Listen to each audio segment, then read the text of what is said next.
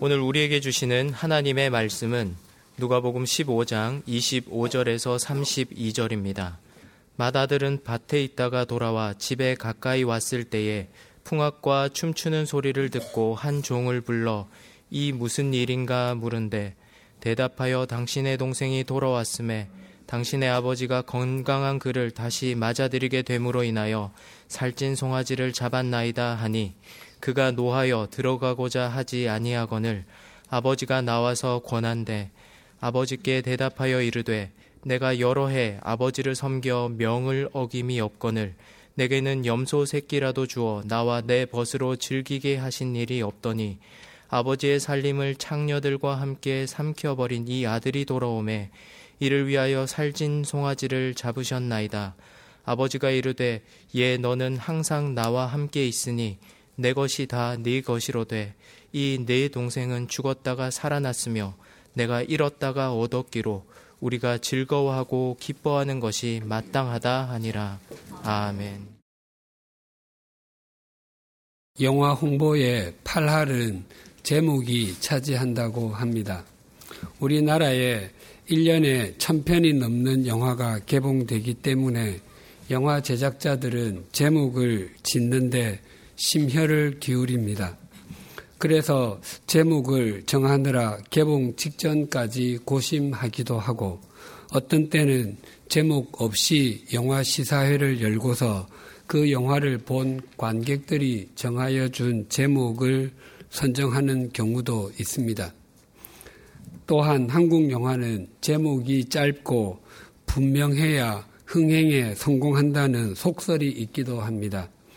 천만 관객을 넘긴 영화 대부분은 제목이 다섯 글자를 넘지 않습니다.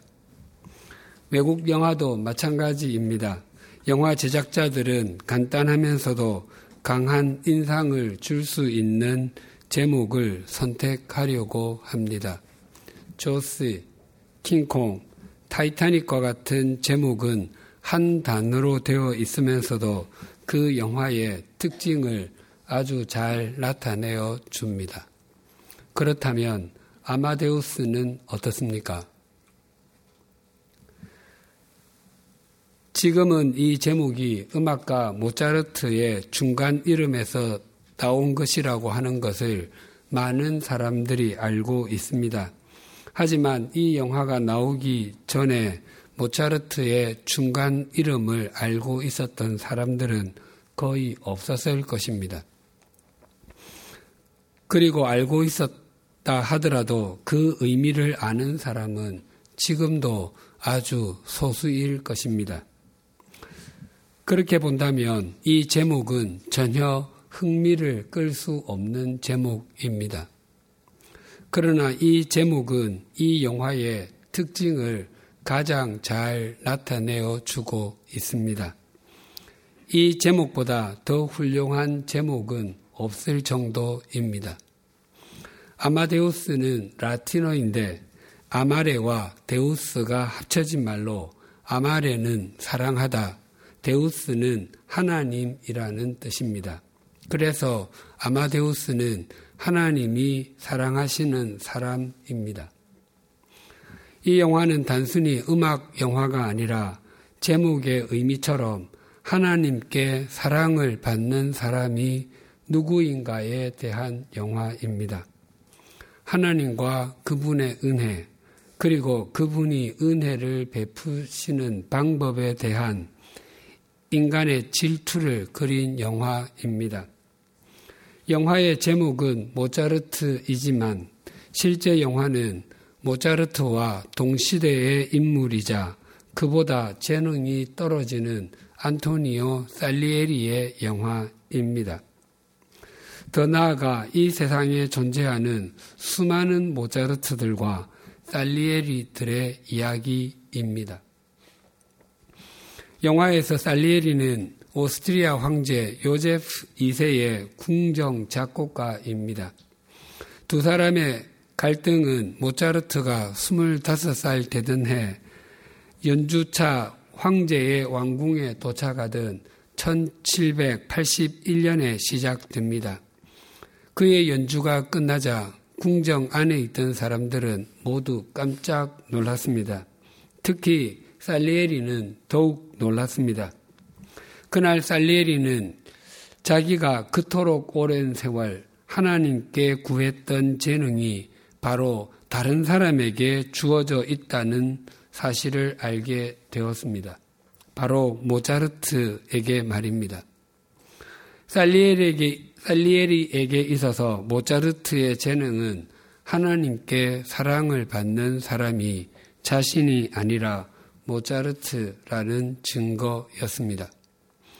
첫 장면에서 살리에리는 죄책감을 이기지 못하고 면도칼로 자기 목을 긋다가 정신병원으로 보내어집니다. 얼마 후 한 신부님이 그에게 면회를 와서 두 사람이 대화하는 것으로 영화는 전개가 됩니다. 영화의 앞부분을 좀 자세히 말씀드리면 이러합니다. 신부님이 살리에리의 방에 들어가자 그는 작은 피아노를 치고 있었습니다. 살리에리는 말했습니다. 혼자 있게 해 주시오. 고통받는 영혼을 내버려 둘 수 없습니다. 라고 신부님이 대답했습니다. 내가 누구인지 아시오. 그건 아무 상관이 없습니다. 모든 사람은 하나님이 보시기에 평등합니다. 그러자 살리에리는 그런가요? 라고 답하고 화제를 바꾸어 말했습니다. 음악에 대해, 음악에 대해서 잘 아시오?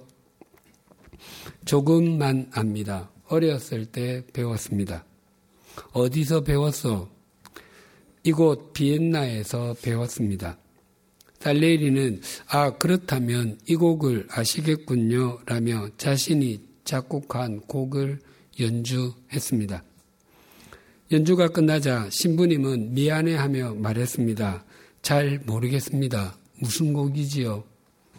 아주 유행한 곡이었소.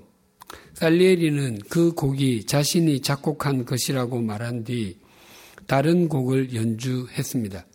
그 음악과 함께 살리에리는 어느덧 궁정 작곡가로 일하던 영광의 시절로 되돌아가 있었습니다. 연주를 마친 그는 박수 갈채에 흠뻑 취해 있었습니다. 그는 뭔가를 기대하는 눈초리로 신부님을 바라보며 말했습니다. 어떻소? 귀에 익은 곡이 아닙니다. 신부님은 당혹해 하는 빛이 역력했습니다. 내 작품 중 하나도 생각나지 않는다는 말이요. 나는 유럽에서 가장 유명한 작곡가였어. 오페라만 40곡이나 썼어. 그럼 이 곡은 어떻소? 살리에리는 다시 연주를 시작했습니다. 그런데 이번에는 아주 잘 아는 곡이라는 듯 신부님의 눈에 생기가 돌았습니다. 신부님은 입으로 그 곡을 따라 부르기 시작했습니다. 살리에리의 연주가 멈추었음에도 그 곡의 뒷부분까지 흥을거렸습니다. 그리고 감동에 차서 대답했습니다. 예, 압니다. 아주 멋진 곡이지요. 그런데 선생님께서 작곡한 것인지는 몰랐습니다. 내가 아니요. 모차르트의 곡이요. 볼프강, 아마데우스, 모차르트. 비웃기라도 하듯이 중간 이름에 힘이 들어가 있었습니다. 선생님께서 살해 혐의를 받고 있는 그 사람 말입니까? 신부님의 안색이 갑자기 어두워졌습니다. 살리에리는 깊은 생각에 잠긴 듯 말했습니다. 그는 나의 우상이었어. 모차르트, 내가 그의 이름을 안 순간부터 내 뇌리에서 벗어난 적이 없었어. 내가 어려서 장난이나 치고 있을 나이에 그는 이미 왕들과 황제들 앞에서 심지어 로마 교황 앞에서 연주를 하고 있었어.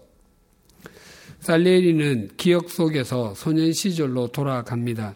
그래서 나는 사람들이 그에 대해서 이야기하는 것을 들을 때 질투를 했어.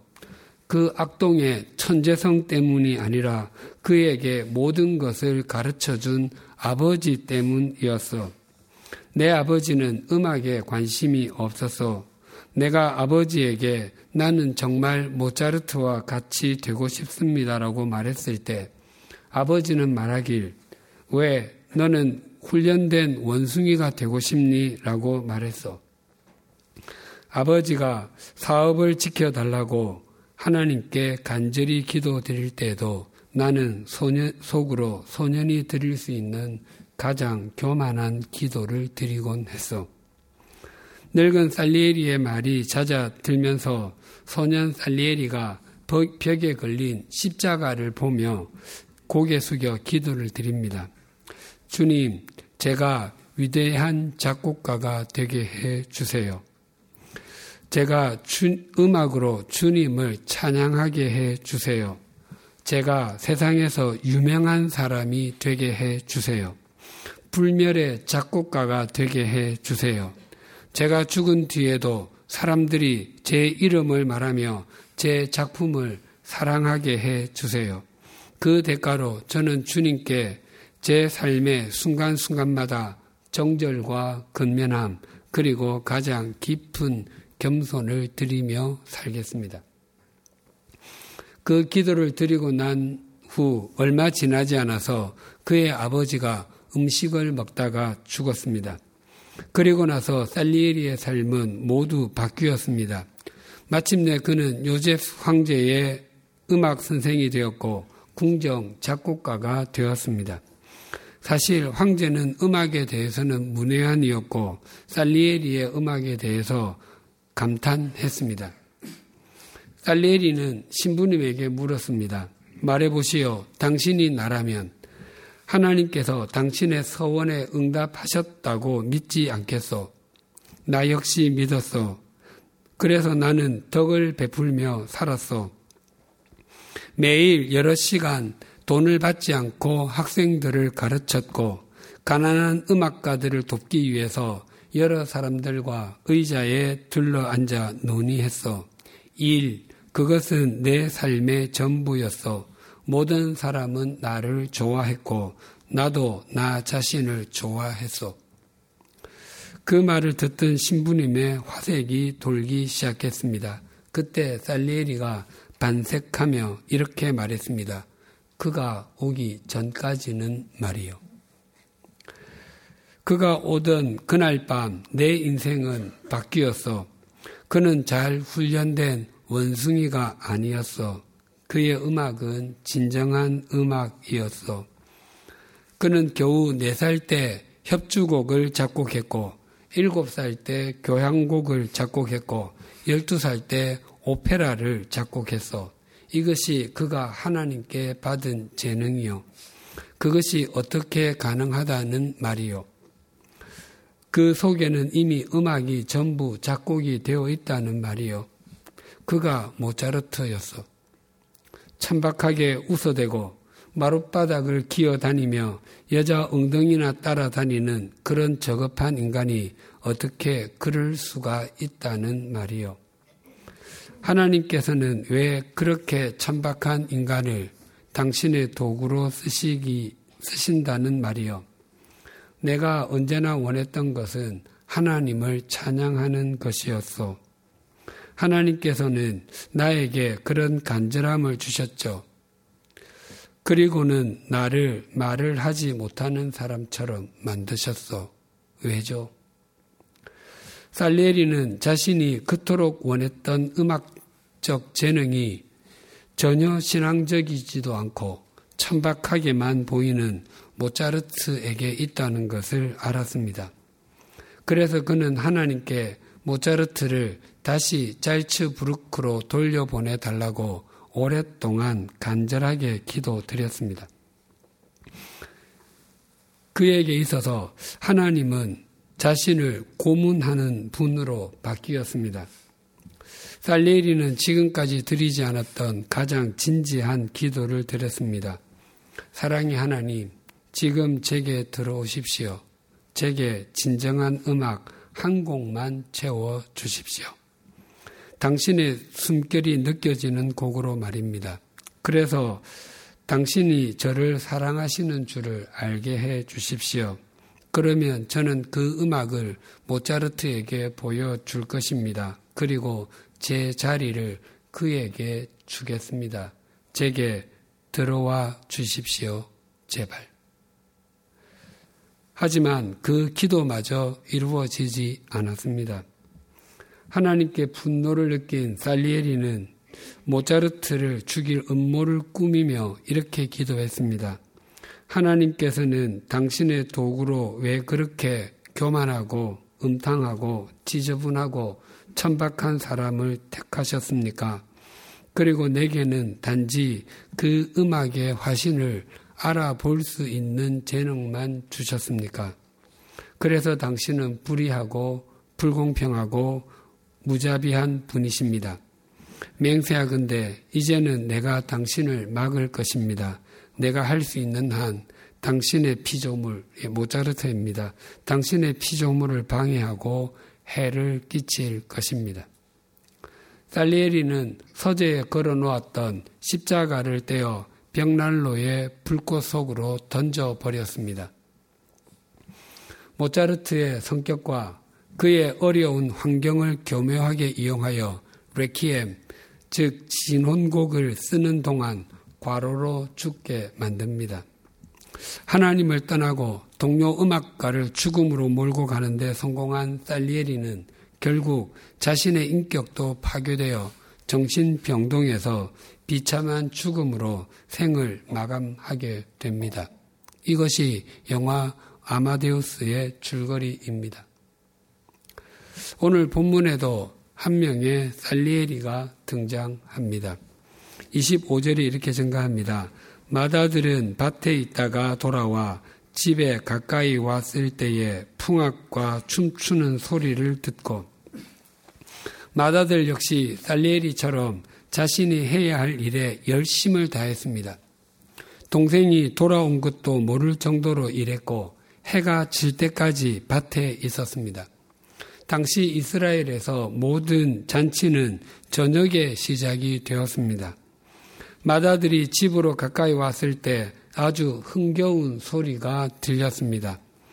본문에 나와 있는 풍악이 헬라어로 심포니아인데 여기서 나온 영어 단어가 교향곡을 뜻하는 심포니입니다.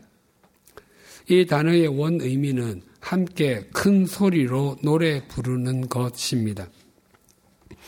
그리고 춤추는 소리가 헬라어로 코러스인데 여기서 합창을 뜻하는 영어 단어 코러스가 나왔습니다. 만약 이 마을이 서울이라고 한다면 서울 시립 교향악단과 서울시 합창단이 이 집 안에서 공연을 하는 것입니다. 좀 더 서민적으로 말씀드리면 방송국에서 이 집을 찾아와서 마을 사람들을 모아놓고 전국 노래자랑을 하는, 벌이고 있는 것입니다. 그 소리에 당황하고 의아해하던 마다들은 한 종을 불러서 왜 이런 잔치가 벌어졌는지 그 이유를 물었더니 종의 답변이 이러하였습니다. 27절입니다.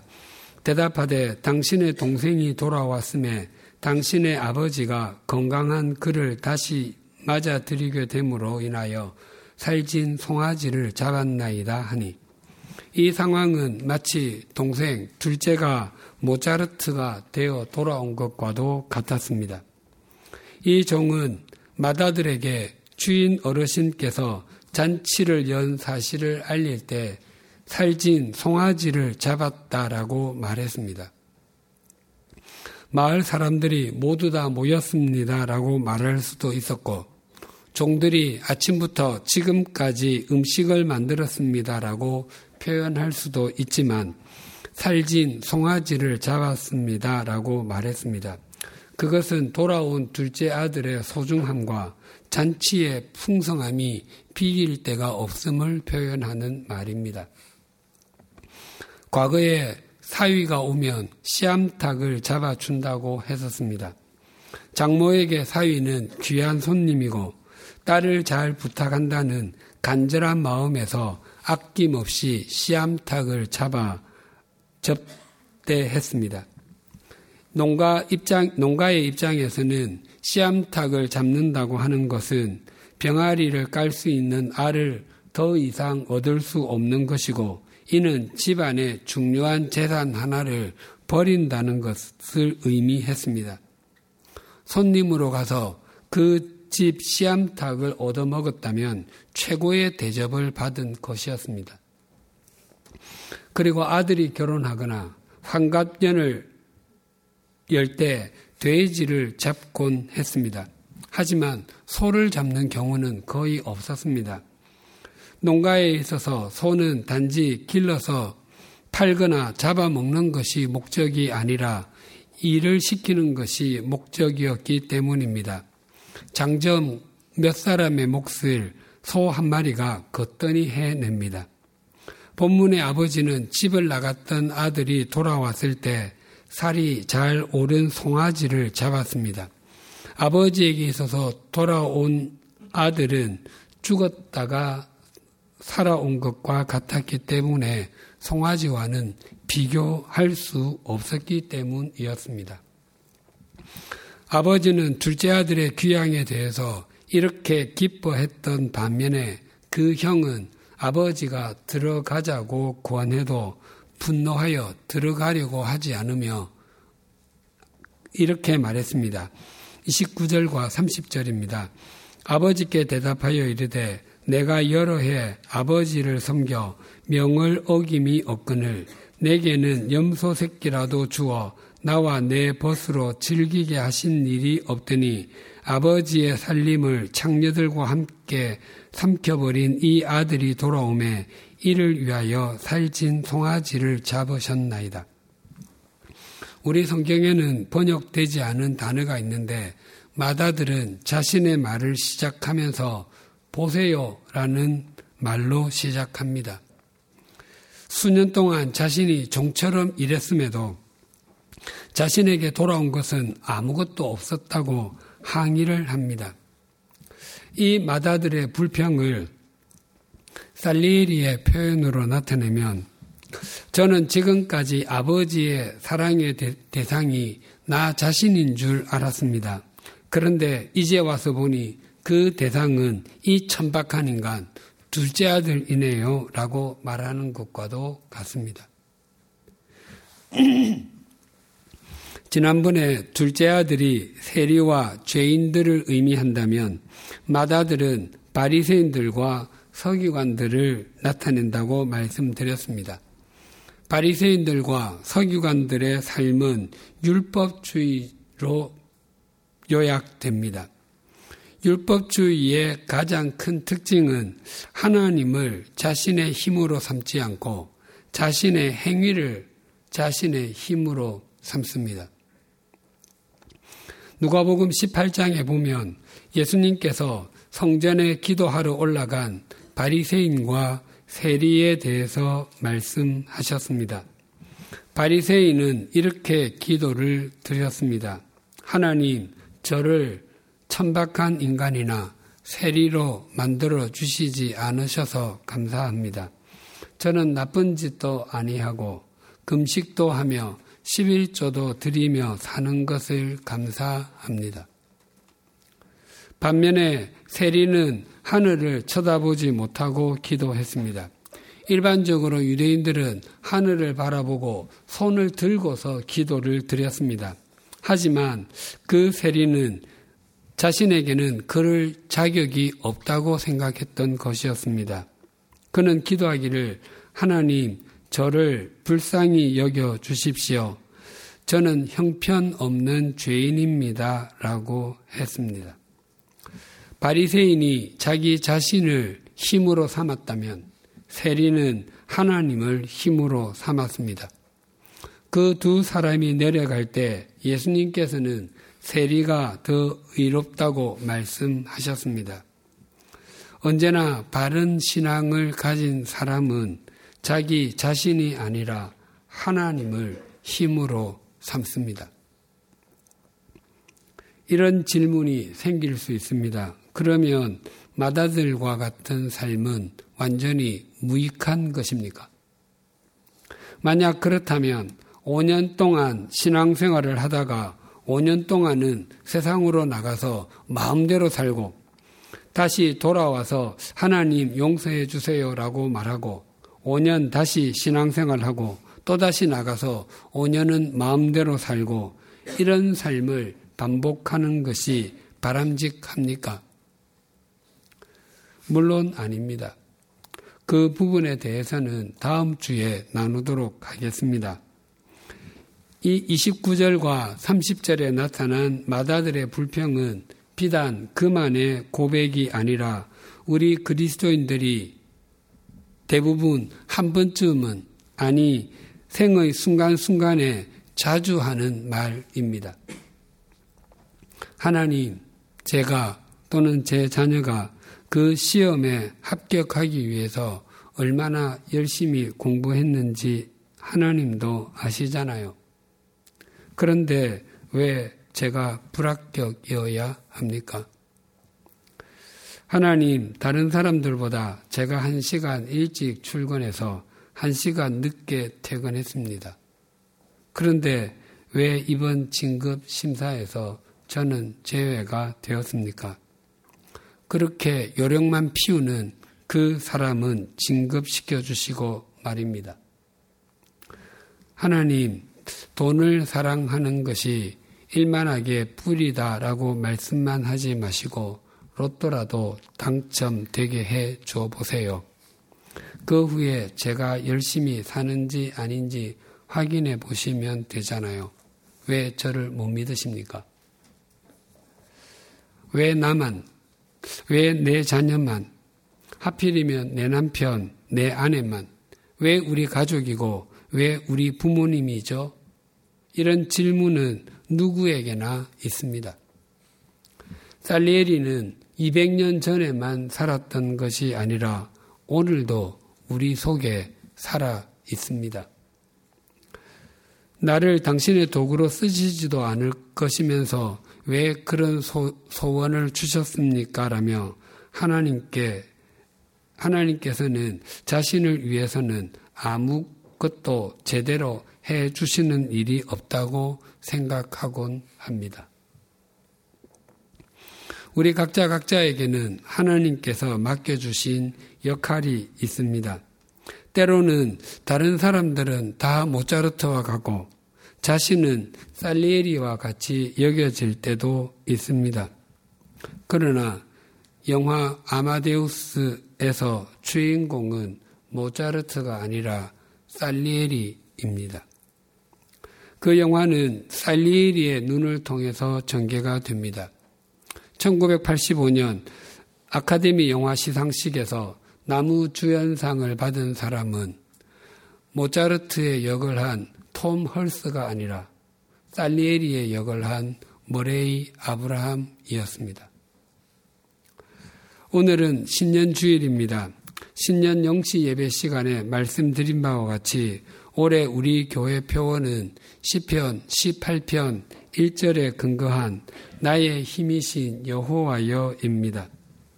다윗의 일생은 목동에서 시작하여 이스라엘의 왕으로 마침표를 찍었습니다. 그리고 여호와는 나의 목자신이 내게 부족함이 없으리로다라고 다윗은 고백했습니다.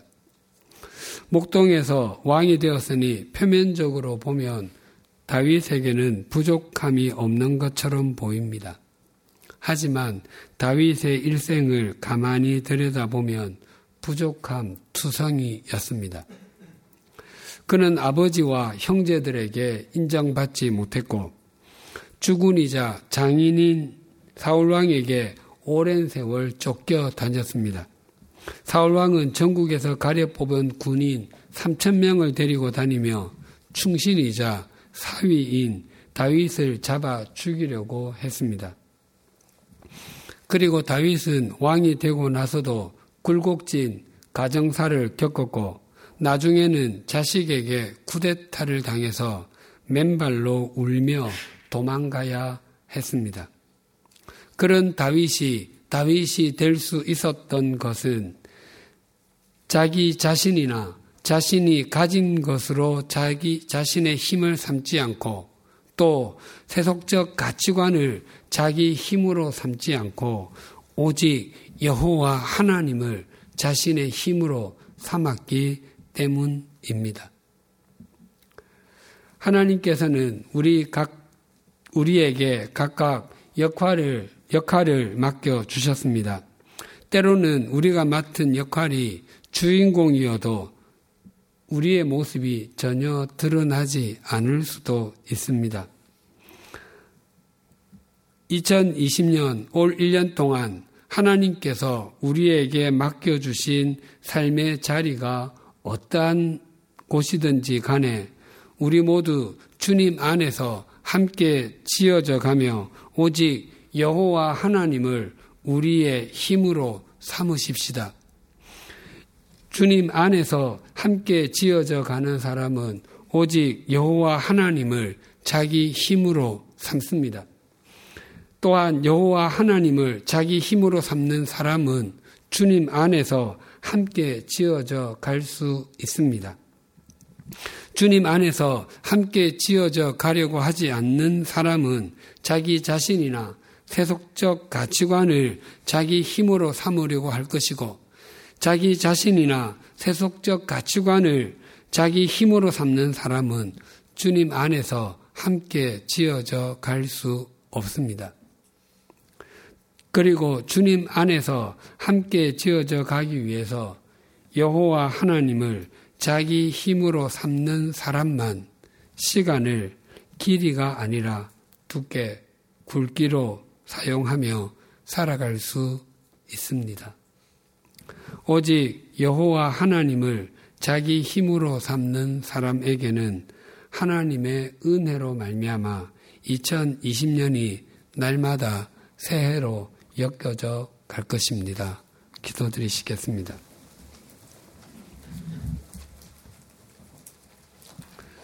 하나님 아버지, 마다들은 아버지가 불공평한 분이라고 여겼습니다. 아버지의 유산과 인생을 탕진한 동생을 위해서는 살진 송아지를 잡으면서도 여러 해 동안 아버지를 섬긴 자신에게는 염소 새끼라도 주어서 친구들과 즐기게 하신 일이 없다고 생각했습니다. 때로 우리도 이처럼 생각할 때가 있습니다.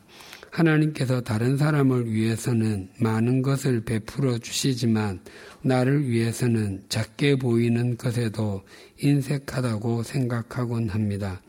그래서 하나님을 의뢰하기보다 우리가 가진 것이나 세속적 가치관을 믿는 것이 더 낫다고 생각할 때가 있곤 합니다. 하지만 하나님 외에는 우리가 믿을 수 있는 것이 아무것도 없음을 고백합니다. 올해 우리 교회에 나의 힘이신 여호와여라는 표어를 주셔서 감사합니다.